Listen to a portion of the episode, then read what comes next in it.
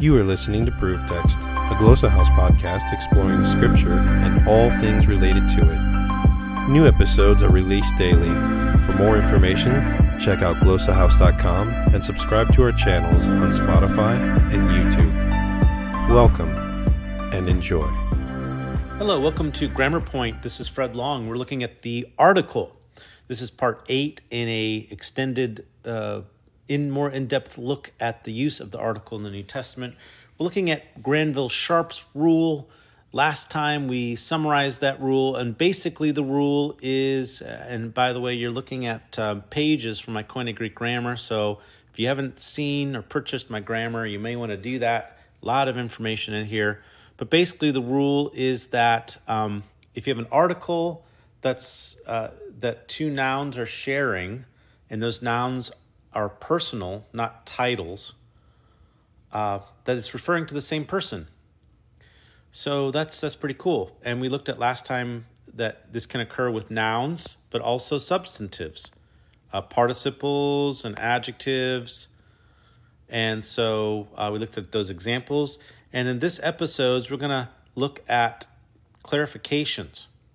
So this rule does not apply to proper names, right? These have to be personal nouns, not proper names. And so here's some examples where people are are uh, referred to Peter and Jacob and John, right? So you have one article, ton petron, ke Jacobon, ke Ioannin. Uh, the article is not repeated.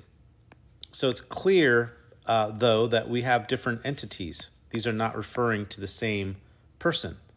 So the rule does not apply to proper names because there's the rule. If these were personal or just regular uh, uh, substantive nouns, the rule would be in effect. But since these are proper nouns, they it is not in effect. The article may in fact be repeated for the same individual. So this is kind of like a corollary.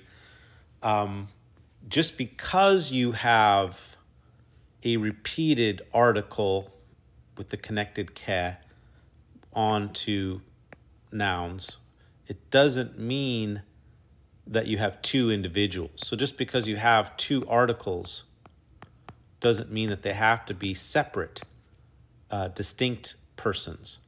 So that's just kind of an, an add on clarification. Um, uh, this, in fact, can be the same person. Here, Thomas is speaking of the Lord and uh, God as Jesus. Jesus. So, John 20, 28. Um, the rule does not apply a third clarification to impersonal entities.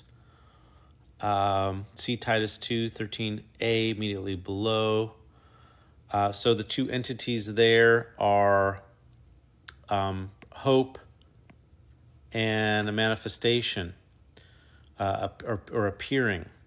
Um, so even though the hope and appearing share the article as here, so Titus 2 2, 2 13, even though they share the same article and are singular, yet they are impersonal.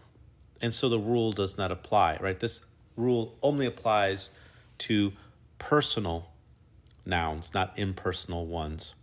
And this uh, comes um, uh, comes for us to look at a very notable example and that is Titus 2:13, the same verse which which has impersonal nouns connected by an article, also has an example of an article connecting God and Savior.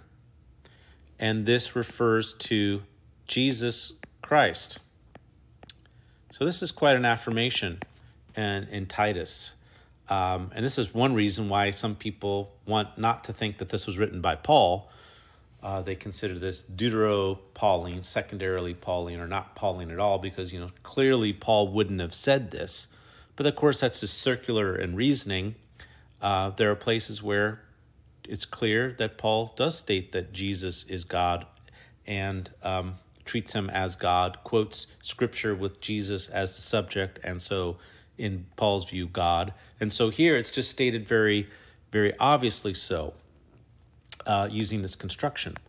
And uh, by the way, this uh, this language is imperial language. This kind of language is actually what is used of the emperor. So this is a part of the counter countering of the imperial um, prerogative, countering here in uh, in the pastorals.